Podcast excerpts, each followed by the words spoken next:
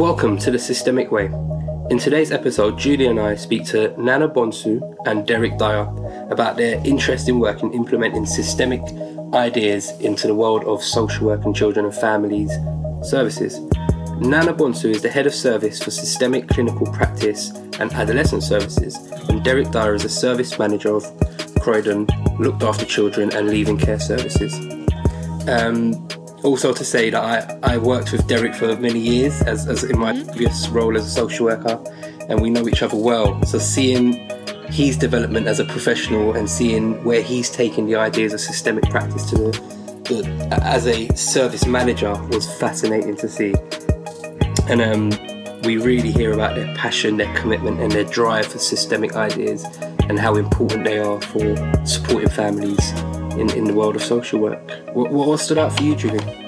Well, I think the words that come into my head is that they kind of show what is possible in that, you know, they just clearly um, talk to us about when you have systemic ideas running through a whole organization implemented from the managerial level um, what that might look like. And I found that really exciting. I kind of wanted to download a job application and go and work with them. So, uh, yeah, that's that's that's what it said for me. Yeah, it really felt like there was a real energy, a systemic energy um, in Croydon, and it was really good to hear. Um, how much they're, they're driving this this approach, and their manager at the time was Nick Pendry, who was a director of children's services. Yeah, yeah, it's an example of how systemic can come from the very top and be kind of implemented for a whole system. So, Absolutely. Yeah, hope you enjoy.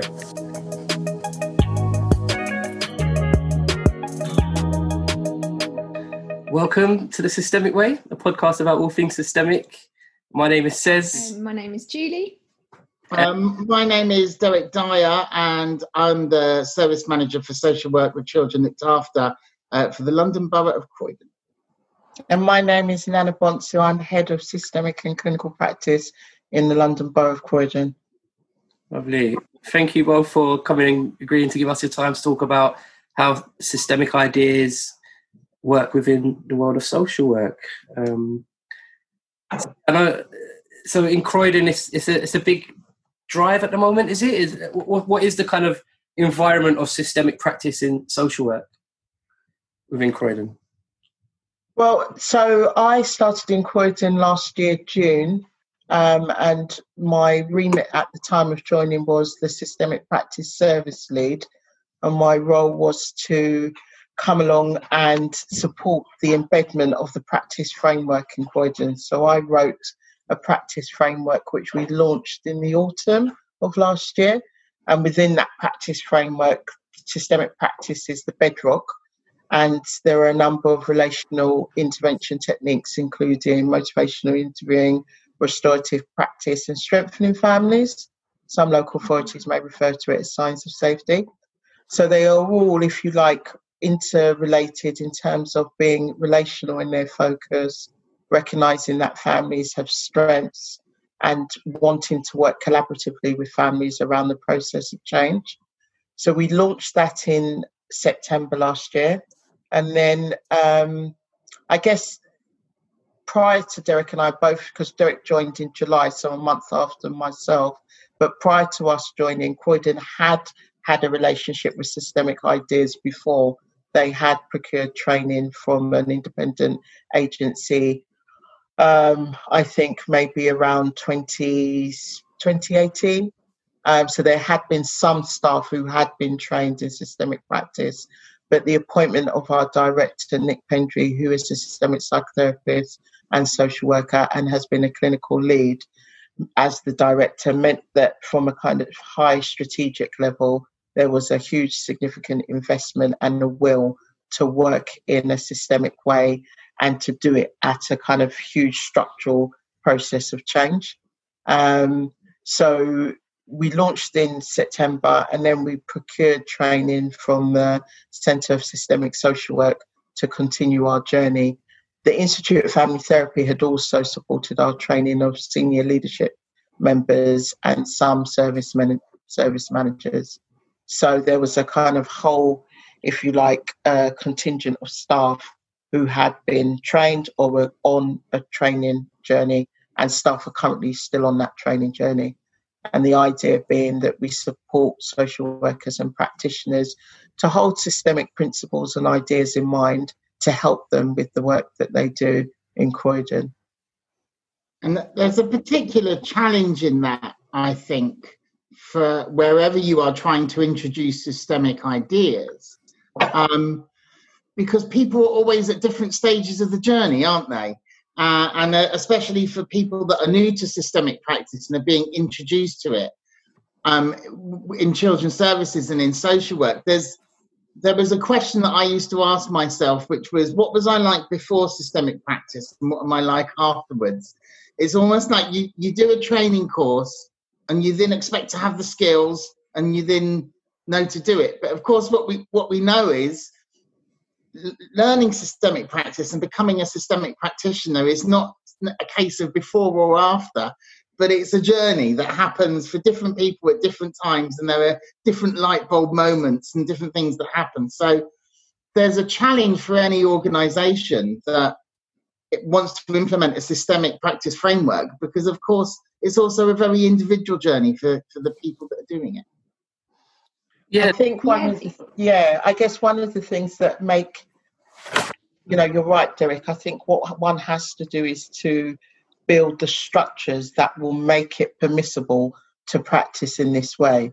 And I think so. Structures are things around our reflective peer group supervision, structures around the training, structures around having a clear practice framework that talks to how we wish to practice in Croydon, so that one is not just being taught something in isolation to what is happening structurally and organisationally. So there has to be a synergy in order for staff to be able to talk and think in a way that will land and not seem out of kilt with what the rest of the organisation is doing. So I think there is a number of, if you like, different contextual factors that need to be aligned in order for it to land. But as Derek is saying, I agree, it's still a process that one will you know, speaking therapeutically, understanding these ideas and thinking about its application requires one to um, take risk and to be courageous in order to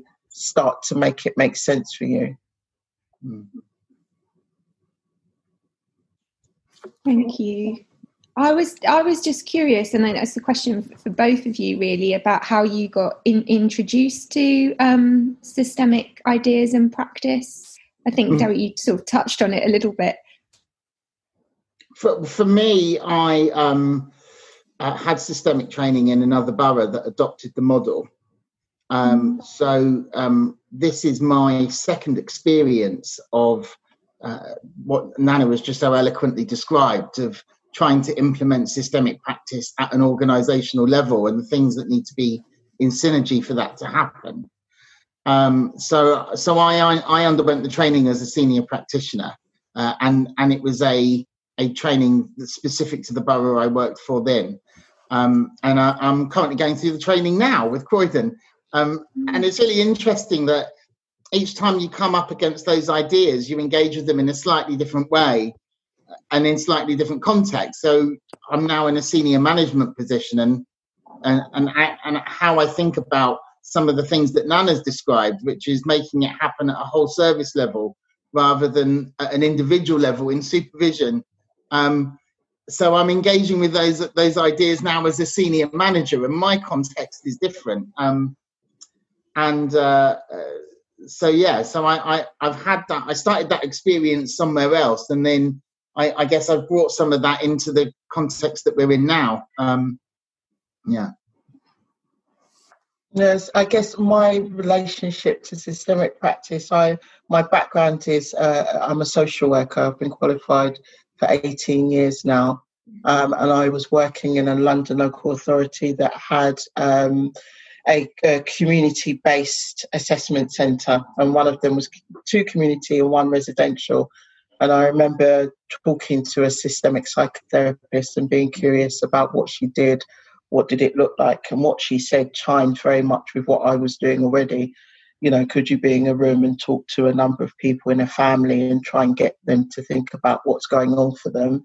And I thought that's what I do every day.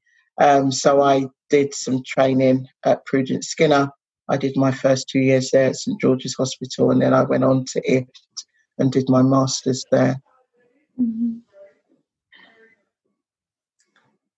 I wanted to connect actually. Um, so I, I, trained. I was first introduced to systemic ideas at, at the same time as, as, Derek at the same same local authority. And yes, very much the different places where you study how that influences your experience. Mm. I wanted to connect what, what you said, Nana, as well about the, the kind of um, you know coming in and I- embedding these ideas into a local authority. Mm. And when we experience it, I don't know what your experience is like, Derek, but it was there was a certain narrative in the air amongst yeah. staff maybe and and that we weren't doing things right so now mm. someone else is coming in to teach you a new way to do a job that some people have been doing for very a long time and doing it very well as well um, and there was a lot of resistance from some people and all in different levels of of the hierarchy if I, if I can use that word so I'm interested in how it's being received in Croydon, where it's led by Nick Pendry, um, mm. and how that kind of top down has influenced the implementation of a, new approach in, in Croydon. Yeah. Sorry. Yeah. Paul, thank you, Jake. I was just thinking that's quite a good question, Cez. And I think contextually, um, Croydon at the time of, of Nick's joining was rated inadequate. So contextually, if you like, there was a sense of there needing to be something different. Um, as I said before, there had been a, a relationship systemic practice before, but I don't think it had been done at the kind of strategic level that it is currently. And there were a number of other, as I said, relational techniques being used, but there wasn't a sense that they were being done in a kind of a whole systems way. Mm. And I mm. think that um, the invitation to do something different was there in the fact that, you know, Nick was appointed and then the leadership team changed as well. There was a, there was a change of a leadership team. So I think symbolically, the local authority was in a process of change and renewal. And I think, therefore, the landing of what we went on to do didn't feel, I, I mean, I'm talking from my perspective, other people may have a different opinion. Uh, although it's a mandated course, and we're saying to people, this is how we wish to practice, therefore, you must do the training. I think the aesthetics of how we've landed it came at a time when there was a lot of renewal in the system. And I think that then enabled it to feel like this is a start of something new, this is the beginning of something else, this is going to look different to how it went before. So perhaps that enabled us to land it in the way that we did. That's my perspective, as mm-hmm. I said. There, I'm sure there'll be other multiple perspectives.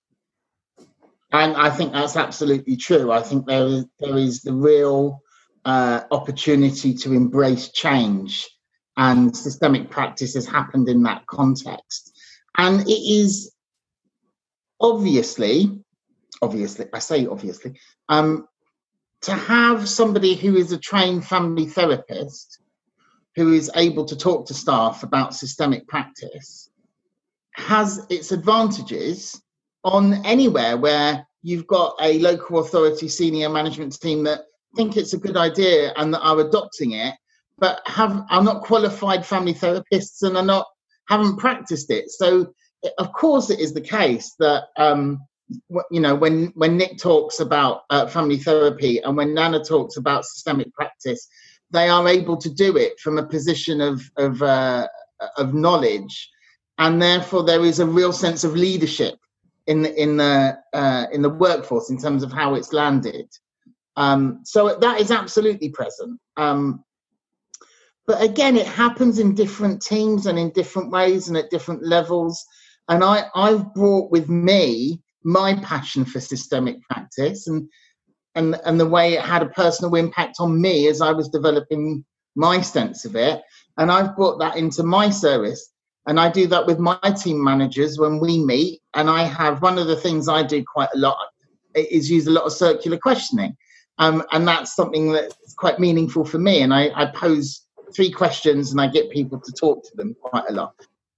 My team managers, in the way that they run their groups with their staff, have the things about systemic practice that they particularly connect to. Mm. And, and individual social workers going into work with families have the things about it that resonate with them.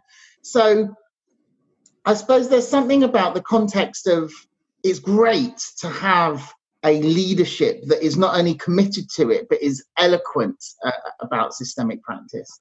But at the same time it is, it is multi-layered and it happens for people individually and they, they mm. connect with it in different ways. So yeah. I think the other thing to take on board as well is that you know it's been a whole system change. So you know right from my executive director the senior management you know there's a layering of every people that have done the training. So it isn't just located in one strata of the organization. So that then enables i think that ability to have conversations that will land as i say in a way that won't seem alien or won't seem out of kilter with the culture of the organization. And and the, i'm hearing the, the kind of when you have a strong leadership and an impassioned leadership um, it will it will kind of improve the kind of how, how it's received from from how it's been in the last year. Um, what, what's this? What's been the kind of your experience of the staff response? So when I say the staff, I, the, the social workers' response, the kind of frontline social workers, um, have they have they been open to it? Have you seen it being received quite well? I think it's interesting because uh, you know I think there's depending on your vantage point, you know, you'll have a sense of what is going on in the organization. So I can talk from the vantage point of our monitoring visit with Ofsted that happened in October 2019, very clearly etched out in there that the systemic practice was something that staff were liking, that they were able to use consultations, and that it was having an impact on their work. And in our recent Ofsted, which we were um, fortunately given a good, and again, it very clearly stated in there that staff morale was high, staff liked the change of culture, staff were enjoying the training. So that that has been really great for me, certainly to to receive that feedback on that scale.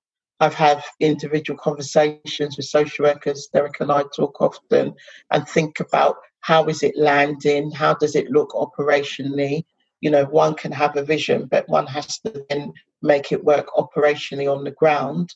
I think the challenges that I've had in terms of implementation is that we had an Ofsted inspection, and that was a full Ofsted inspection. So I suspended the training during that mm-hmm. time because I thought it just was just too much for staff to attend to that and the training. And then sadly, COVID has come, and that has mm-hmm. resulted in us having to change the way. Firstly, we had to suspend because we couldn't be with each other face to face, and then we had to reconfigure with the Centre for Systemic Social Work how we were actually going to deliver the training. So I think maybe on on a kind of on a different strata, it may feel that it's been a bit stop start and it hasn't been in a way that people would have liked it to have been. And certainly, you know, when we procured the training, nobody knew Ofsted was coming and nobody knew that COVID was coming. So we've had to adjust and we've had to, you know, reconfigure in a way that enables us to still hold on to our systemic selves. Because I think in the danger of uncertainty, and Barry Mason's paper talks of that quite well, that we can revert back to what we know, what feels safe, what feels comfortable, and almost forget about where we've been on our journey so it's almost having to hold on to that in the face of such um, uncertainty, really. It, it's a, quite an incredible time for, for Croydon to have gone through the Ofsted it, and then so shortly afterwards to have, within a couple of weeks within a couple of weeks to go into a lockdown situation and it, we almost didn't have the time to reflect properly on the Ofsted and on the no. amazing achievement yeah. Um, uh, before all of this happened, and then we we had to think again. And systemic practice in a virtual environment is worthy of a paper in and of itself. I think mm. um, there's something about in terms of how I, as someone working at operational level, and I know that Nana has seen this as well. One of the really powerful things about systemic practice for me, in in a context of risk and in a context of very challenging work, is that is kind of the power of pause uh, and the self care that can come from uh, reflecting with people about how they engaged in a particular situation. You know, there's a there's something about um, systemic practice which challenges some discourses about professionalism. That when we are being professional, we should be clinical. That we shouldn't uh, talk about our emotions or our feelings. We shouldn't say I or me. Um, and there's something very powerful that that I think the workforce in Croydon um, have really been able to connect with, which is talking about them in their cases and the use of self and the impact of cases on them.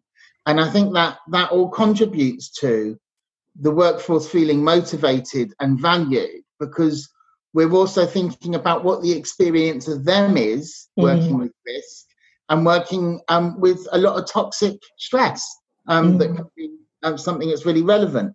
So, in sort of answering your question, what's it been like for the staff over the last year? I think that thing about the use of self and self care and how systemic practice relates to that is a very powerful thing in social work with children. Mm. Thank you. Can I jump in and just ask a question? Because yeah. I think, yeah, thanks. I just, I mean, it connects to what Derek was saying, I think, about use of self and self care, um, I sort of something went ping in my head, Nana, when you were talking about um, what's supported or what you can hold on to of your systemic self during this time of COVID. And, and I was just wondering if you could speak a bit about what that's meant for you. Um, what you, yeah. Yeah, I think it's interesting because um, Nick actually he uh, he he gave me a task of um, running a kind of mini um, meeting with my senior peers, and I wrote just a small PowerPoint presentation, and he gave me the title. I think it was something about how can we hold on to our systemic selves in this time, something along those mm. lines. And what I thought about was the Lang paper around the domains. So the domain of production, the domain of aesthetics, and the domains of explanation and thinking about in the early times of COVID, where we as an organization had to categorize the families we were working with according to risk in order to ascertain which ones were going to be face to face and which ones would be virtual. And the domain of production was extremely high and extremely important. And if you've read Lang's paper et al., you'll know that they don't position domains as good or bad or right or wrong. It's about self reflexivity and having an awareness. So I think holding on to and recognizing the importance of the domain of production, that we need to see children, we need to make sure they're safe, and that we do it in the way that we can. But how can we still attend to our systemic selves so that we don't lose the art and the meaning of what we're doing? Um, and I think those uh, that experience kind of triggered and you know my heads were fantastic because they then shared it within their service areas and it triggered conversations. So lots of conversations were being happening in, in different parts of the organization about yes we had to attend to the domain of production. It was necessary and it was important but how do we ensure that we attend to explanation and aesthetics and we don't lose our sense of what we work so hard to do um, and, and, and, and the journey that we've come on thus far and where we wish to continue to go to. Because the worry could be that we'd be, get so organised with safe certainty that we would lose the art of our systemic selves. And there, there are two um, there are two observations um, that I've made about uh, kind of people's my systemic self, other people's systemic selves, during uh, COVID and working in a virtual way, um, there has been the, the social workers have been having daily check-ins with their team managers as opposed to a fortnightly team meeting. And one of the things that they fed back is they feel closer as a team now than they did do when they were having a fortnightly meeting because they've been having a daily check in. So there's something about the relationality of it um, that has brought people together, and that's been something that's that's that's been uh, uh, really positive for people. Um, and we have begun during the lockdown to offer systemic consultations between different parts of the service. We've done quite a lot between social workers and independent reviewing. Um, so part of that is about relationship building with different stakeholders. Um, I suppose you could say in the broadest possible context. And there's been a real challenge because one of the things that you lose is the micro interactions and the subconscious communication that happens when you see each other. So there is something about facilitating a, a therapeutic environment or a, or a relational conversation online, a, a systemic group supervision, um, that it, there are advantages to it and there are challenges to it. Um, and I have found some models, there are different techniques, aren't there? So you can do the bells that ring model and have a presenter and a consultant and a reflecting team. I have found that quite challenging to do virtually um, because I think there is so much which is about what is happening between the people in the room that I think a lot is lost virtually using that model.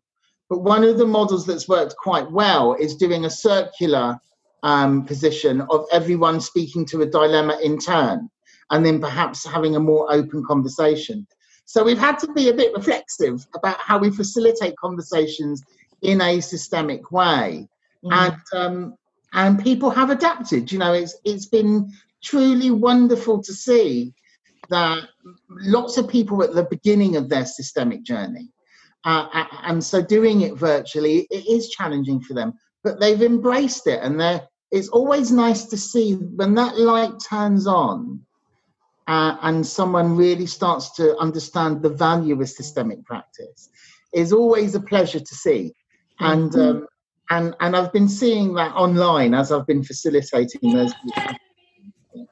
Um, I wanted to comment on two things that I just heard actually. Uh, what Nana said around the kind of non-hierarchy of the domains was just I was like, wow, like how mm.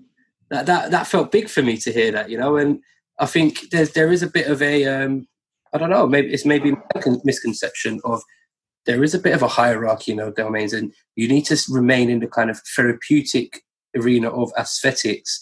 And um, maybe that's because of my development and where I am in my career at the moment. But hearing hearing that was quite liberating, Nana. Thank you. And yeah, framing it within it's about self reflection and it's the, yeah because i think the danger of anything that you position as as right or wrong or good or bad is that you lose a sense of what it what value it brings. And there is a value and there is a need to recognize that we do need to adhere to the domain of production.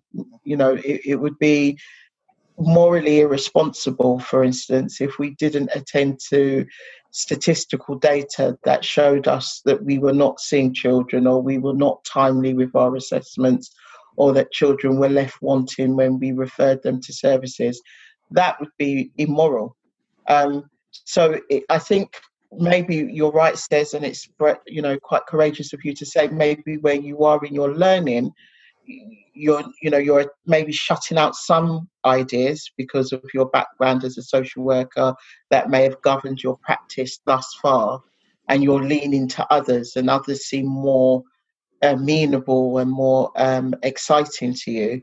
But i think in order to be able to land systemic ideas in a number of contexts one has to be able to move between the ideas in a way that fits so I see the Lang paper for me as a way of helping me understand how do we move in and out of those domains according to the context that we're in and according to what's necessary and, and, and needed at that time.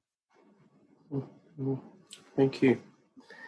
And the other bit I wanted to reflect on is um, the comment Derek made about in the kind of shift in COVID and how the kind of the the relational aspect of checking in um, more regularly than team meeting is, is become important. And I wanted, I wanted to come back to the importance, but I wanted to share a bit of a story, Derek. I don't know if you remember this actually.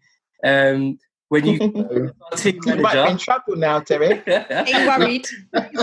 we could edit Turn this out.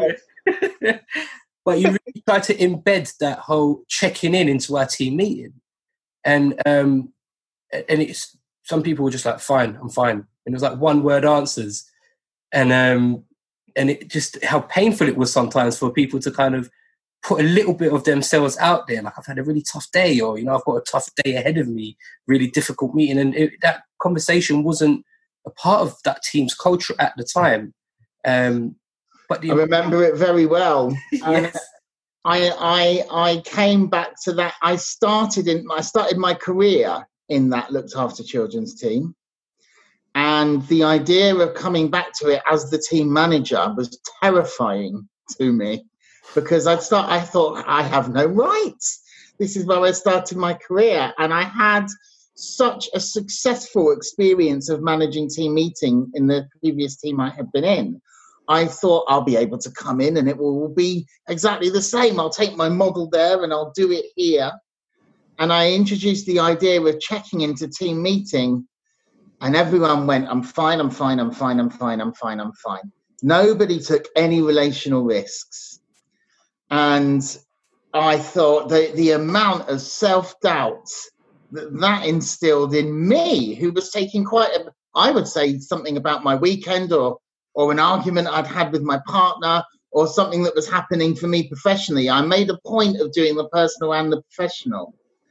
Um, and um, and I took a massive relational risk, and I remember uh, how how difficult that was. Um, and, and it came to a point about three meetings in where I stopped everyone and I said, I want us to think about what it communicates to each other that nobody is willing to check in. No one's willing to engage in a discussion, be it professional or personal, uh, and um, and about the lack of trust. Um, and I'm really curious about what that's about in this service. And slowly but surely, people began to start yeah. to say, actually, you know, mm. I I took my cat to the vet this morning and I'm feeling quite upset. Well, that's a, that that is what was happening for that person at that time, and I think there's something so powerful about, and it's it absolutely speaks to what Nana was saying in terms of moving in and out of the domains. If you acknowledge people at the beginning of that discussion, the power of checking in, then it enables you to say, and I've used the I've used the rucksack model before, where I've asked people to describe what's in their rucksack, and then we have uh, metaphorically put them outside of the room. It just enables you to go into mm. actually this is what we're here to do now. Um, whether that is acknowledging the production element of it, and it's right to say that in Croydon there has been we have needed to work on production because we've been in a in an improvement context, and I, mm it is not uh, it's no secret that that's been a reality for Croydon, and we were extremely proud of the journey that we made to get rated good. Mm. Um, but part of that was implementing systemic practice in a context of making improvements as a borough, yeah. and that yeah. absolutely meant working in production sometimes. The really important thing for me is that we acknowledge when we're doing it. Mm. And I think that's part of people becoming consciously competent about when they're using systemic ideas is not to say, well, we have to sit in aesthetics, we have no. to sit in explanation. It's about saying, we're going to be working in production here today, and actually, I'm going to be quite first order about how we do this. And so there is, there's absolutely something about how you language that and mm-hmm. how you how you create that time at the beginning to give people the space to be aesthetic or even at the end or mm. however you want to manage it and moving moving between those domains is is uh, part of relational reflexivity. Mm. Thank you. I get quite excited when you when you when you both speak. I can feel like my heart starts beating quickly because it feels like there's something. I don't know if it's the same for you um, for, for, you when you're working in Croydon, but it feels like I don't know if you've picked up on this as either. So I can only speak for me that you're doing something quite exciting and innovative, and it feels like there's an element of of risk in yeah. some way in what you've done and yeah. um i'm sort of curious like where you feel like you're at and what is the vision of where you're hoping to kind of go to in some way of what you feel's next? I mean, I, I think it's a, we're in a very interesting time, and I know there'll be lots of, I'm sure, papers and, and, and, and debates and all sorts talking about this time.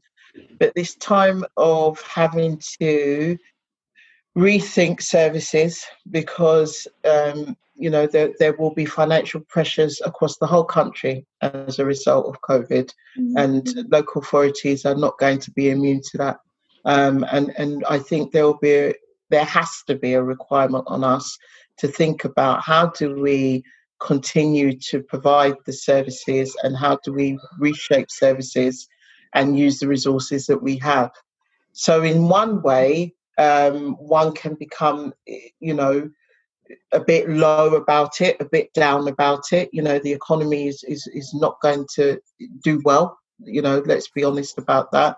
You know, there are children who haven't, I've got two children, a 10 year old and a 13 year old. They haven't seen their peers since March. Um, we have no idea what the impact will be on children who already had additional vulnerabilities and will have to, you know, manage this context for a further duration of time and, and what the ramifications will be on the need on services. So I think there's there's that, but there's also, okay, this is what we've got. How can we sit down and think together about how we can be creative, how we can pull resources, how can we think outside of the box, and how can we do things in a way that will still enable us to practice in the way that we want to and to have hope. So I think it's going to be a, a really interesting time, really. And I think being able to hold on to these systemic ideas around, um, you know, thinking about the domains, thinking about Mason's paper around, you know, taking a risk around doing something different, repeating it in an action and repeating it in action. All of these ideas, I think, are going to be really helpful going forward because we're going to have to think on our feet and we're going to have to be creative in order to, to, to do what we want to do. Absolutely. And I, th- I think there is something central about social work with children and their families, which really brings it back to uh, family relationships and how we, uh, you know, we're working with situations where there's been separation, um, where there's been fragmentation, where there's trauma. And um, over the years, there's been, you know, different ideas in social work about how we best address the needs of our young people. And there's something about understanding systemic practice, as Nana said, in the in the context of the current landscape. And part of that landscape is the is the economic position we're in and the and the post COVID normal, what that's going to look like.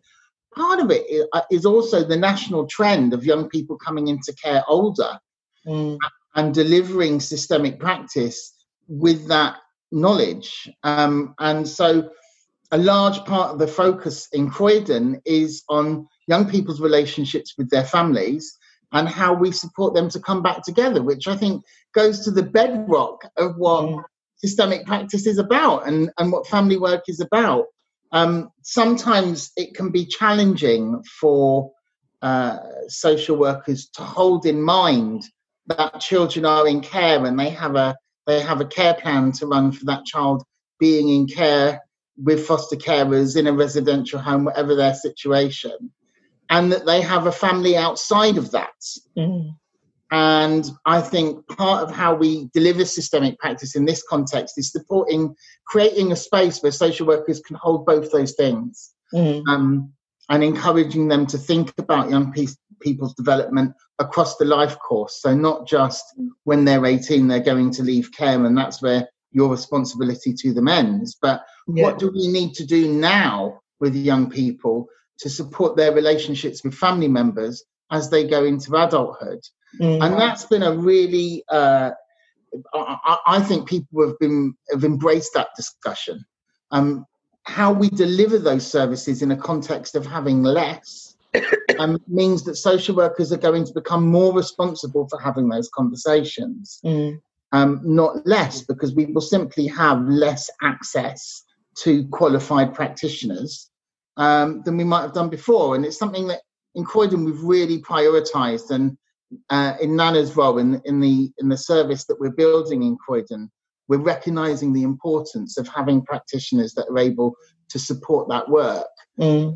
But it's right that we support foster carers and social workers and people that have primary relationships with young people mm. rather than bringing in clinical yeah. practitioners from outside yeah. that, we, we, that don't have the relationships. We know the more successful outcomes are supporting the people that do have the relationships. Um, so, so it's all happening in that context. I think that's quite nice, Derek, because I think that lends itself to, you know, the clinical therapists that I've recruited in the service who are co-located and the recognition for us, certainly in our practice framework and research bears this out, is the importance of a relationship to the process of change. And that if we are able to use and utilize the resources that we have within our service, um, we can, you know, stymie the need for families and children to be continually referred out.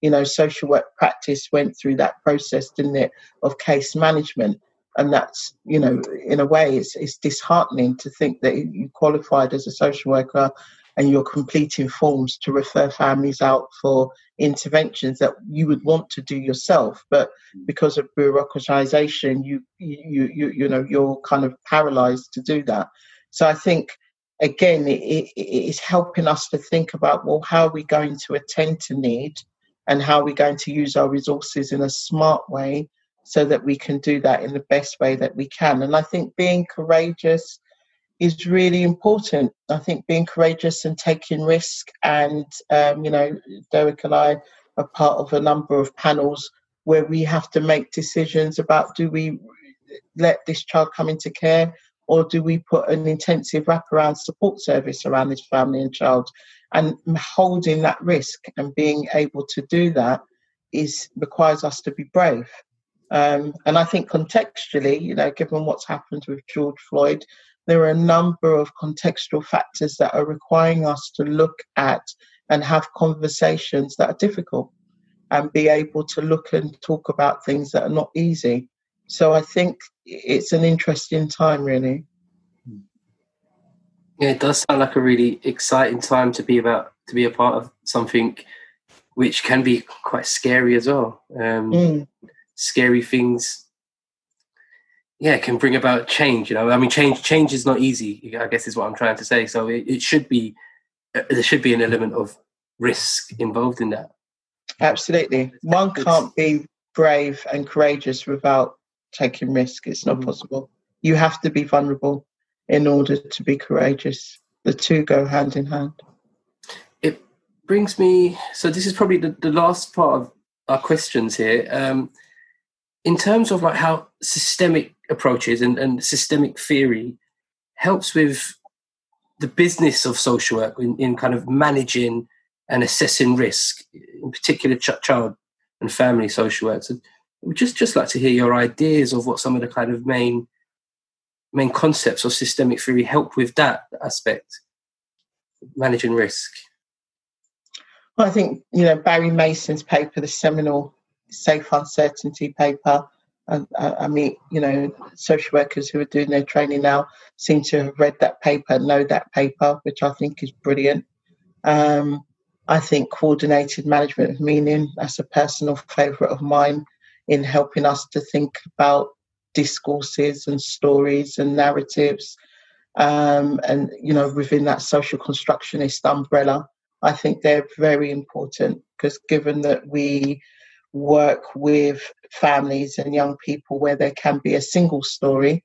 So Chimamanda's and Ngozi Adichie's uh, TED, you, TED talk on YouTube, The Danger of Single Story, is a brilliant way to help people to engage with those ideas that families are more than just the risks that led them to being known to us. They do have other multiple um, selves and being able to hold on to that. I think is really good and important. I think the ideas around hypothesizing and um, thinking about formulation and understanding what is going on, what you're being presented with, and being curious. So, Cecchin et al.'s paper, I think, is really good for that.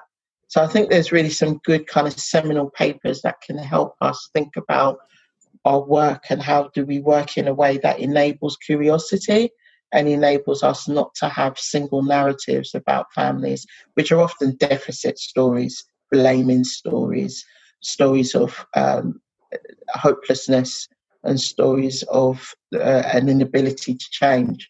Those stories are quite powerful. So I think those ideas are helpful. I don't know what you think, Derek. I um absolutely, and I think that there's something about there's a few there's a few things there is that actually young people can become defined by their risks and families can become defined by their risks. And i think that one of the really practical things that we have done is that on our young people's files they have a case summary. Um, and that case summary would always begin with um, the things that had happened to them. Well what, what an awful way for us to start a story about ourselves. Uh, so we changed it and now it starts with a profile of that young person, but very specifically a strengths based profile about their likes and their dislikes and who they are and what you would want someone to know about you, rather than it starting with, you know, Johnny was sexually abused by his father when he was five and he came into care when he was six and he, you know, so there is some of those things that we've done about um, about how we think about risk um, but also about how we step outside of that because I think it's very easy for people to get into that. And I, I started lots of conversations um, with people by asking them, what is this young person's story about themselves? Because um, I think that can be quite a powerful question um, to get people to think about um, and mentalize their young people. Um, so I think family scripts is a is a really important one, and I think young people's scripts are a really important one because if we're going to do that narrative work and we're going to help young people reframe and rewrite their stories and step outside of that conception of risk being so uh, paralyzing, um, then we've got to be able to uh, have that conversation. So there's there's an invitation there for social workers to really engage their young people in a strengths-based way, uh, uh, to, to, to use narrative. Uh, a great book, uh, Narrative Means to Therapeutic Ends, um, that I've used to help a couple of social workers design pieces of work. Um, but I, I think that there are so many ways. It, it, the, the, the fit um, to working with in a context of risk is so strong, and that's why I think systemic practice has had uh, such a successful uptake across social care as a profession mm. is that um, it just creates a different opportunity for us to look at the whole person and the whole family. Um, I also think that it's perhaps a little bit controversial. We are in the business of making judgments. That we, we have to do that. It's an it's a necessary part of our job in risk management. But when you are trying to create change, between a young person and their family, with a young person that may be traumatized, may have been traumatized by their parent, um, to be able to sit in neutrality to facilitate that conversation is really important. And when you've been working, when you've been reading the, the, court bundle and you've been working with the child on the basis of the harm that's happened to them, and you've been, it can be quite difficult to take a neutral position about that parent. But if we're going to if we're going to promote young people's relationships with their family, yeah. there is a, we have to be able to use neutrality appropriately um, when we're trying to promote those relationships. Does, does, that? I'm not sure if I've made sense there. Does that? Make... Absolutely, that's really, really, really helpful. Really helpful.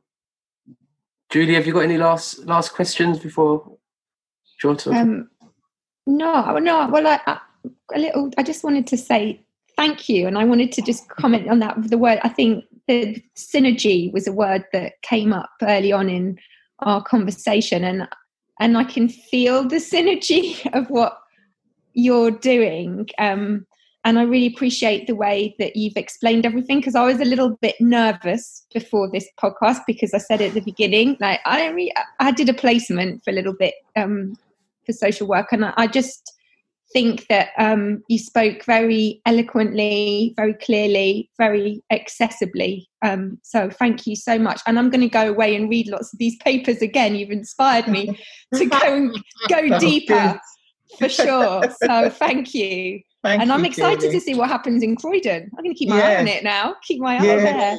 We're on a journey. Yeah. I mean, Thank. Derek, I, I was interested, Derek, what it's like for you. I don't know how if you've been in touch with Cez or not. What it's like to see him now at the end of this journey of the systemic training. Cez Cez and I have parted ways and come back together a number of times during our careers. Um, Mm. so I know I haven't seen the last of Cez, um, and I think he's gonna. He's he's a. He's always uh, been wonderful to be around because he brings so much passion, um, and it's great to see him again. And it's great to see him following that path. I remember when he started his training um, and when he was saying, you know, there's there was something about social work that that, that was brilliant and something that just he says knew it wasn't quite where where he wanted to be working. And I think that what he's doing now is it seems to be really fulfilling. Um, so it's such a pleasure to see you again, Cez, and and to see that you're doing so well. Mm, Thank No. you, Derek. It's really nice to hear. thank you. Oh, that's lovely. But it's been a real pleasure, and we Oh, thank you. thank you very much for, for all of that. Thank It's been you. nice. Thank you, Derek. Thank you for the opportunity. Thank Thanks, you. guys.